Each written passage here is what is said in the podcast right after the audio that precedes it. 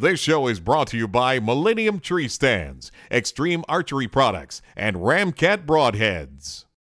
Welcome to Reality Hunt Club. In this episode, we're going to be talking about the October lull in Georgia. Stay tuned.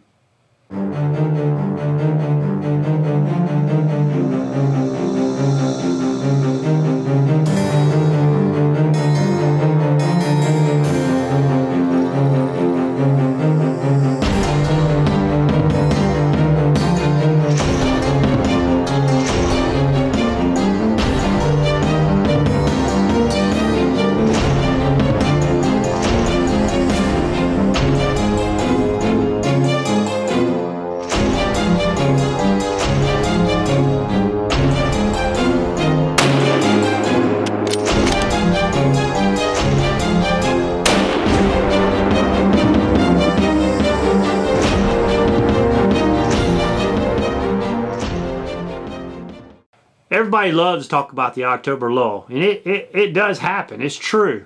Um, you know, here you are all during the summer, you're getting pictures of these deer in velvet, and um, next thing you know, they rub out. I mean, in Georgia around first September, and then all of a sudden it gets lull, what they call the lull, and you don't see, you don't get as many daytime trail camera photos, and of course you you, you, you don't see them when you're sitting there with a bow in your hand. Uh, many reasons are that acorns are falling. You know, they're they're moving around at night and they're just not on the same feeding patterns. Um, I don't know what caused the lull, um, but sure enough, all our trail camera photos are, are bucks at night. The good news is is that they're moving around a lot further distance. I mean, we've gotten four or five different bucks that we haven't seen this year moving around. The bad news is is at night. Um, we've been hunting hard, but like I said, we couldn't, we can't get any shooter bucks. The most we can get are two and a halfs in front of us. Um, here's some, here's some of those bucks. I'm telling you that we just recently got them in, and um, they're showing up, but two o'clock, three o'clock at night, and you know it's illegal to hold a light and hunt them. But the good news is about the October lull is every day during that lull you're getting closer to November, and as you get closer to November, you know what's going to happen. It's, they're going to turn on and they're going to start chasing and searching. I mean, you can see in the pictures that they're starting to hang around the does anyway, especially from those photos I just showed you. So, um, now we've had a lot of luck. We've seen a lot of deer, especially around this water hole. Um, look at these two bucks fighting at this water hole. And the cool thing about this water hole, in the last episode I showed you guys I missed a doe well, the cool thing is, is we got these GoPros that I've talked about in the past that have these Wi-Fi's, and you can put them on these trees, and you can operate them with this remote control. You can turn them on and off. You know, here they are here, and um, we got some pretty cool photos of the deer eating at the bait pile or drinking water or whatever. And um, you know, it, you know, it might be the October lull, but we are seeing deer. So I don't mind hunting as long as I'm seeing deer. But we're going back up. We expect to see more deer as we go. You know, as it gets closer, every day gets closer to November, the deer are going to start moving more and more.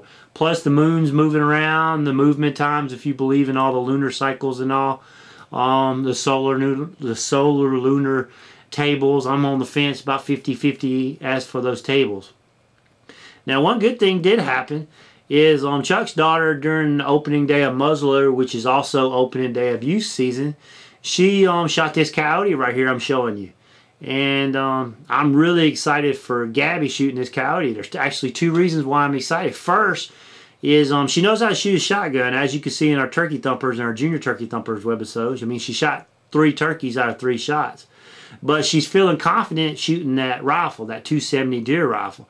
The coyote came out about 70, 50, 75 yards, somewhere around there, and she popped him.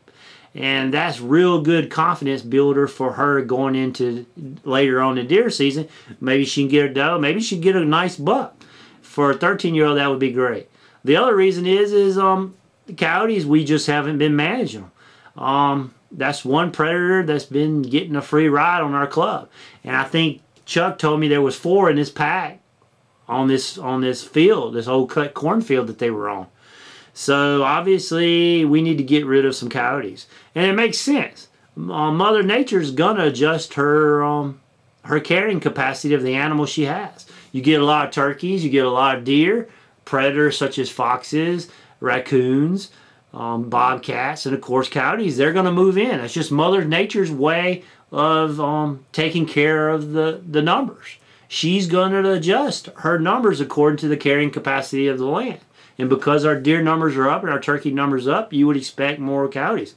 Now we've killed, you know, 12 gray foxes and four or five bobcats and all the raccoons, but we haven't killed, we're killing one coyote a year. So we really need to kill a few more of these coyotes.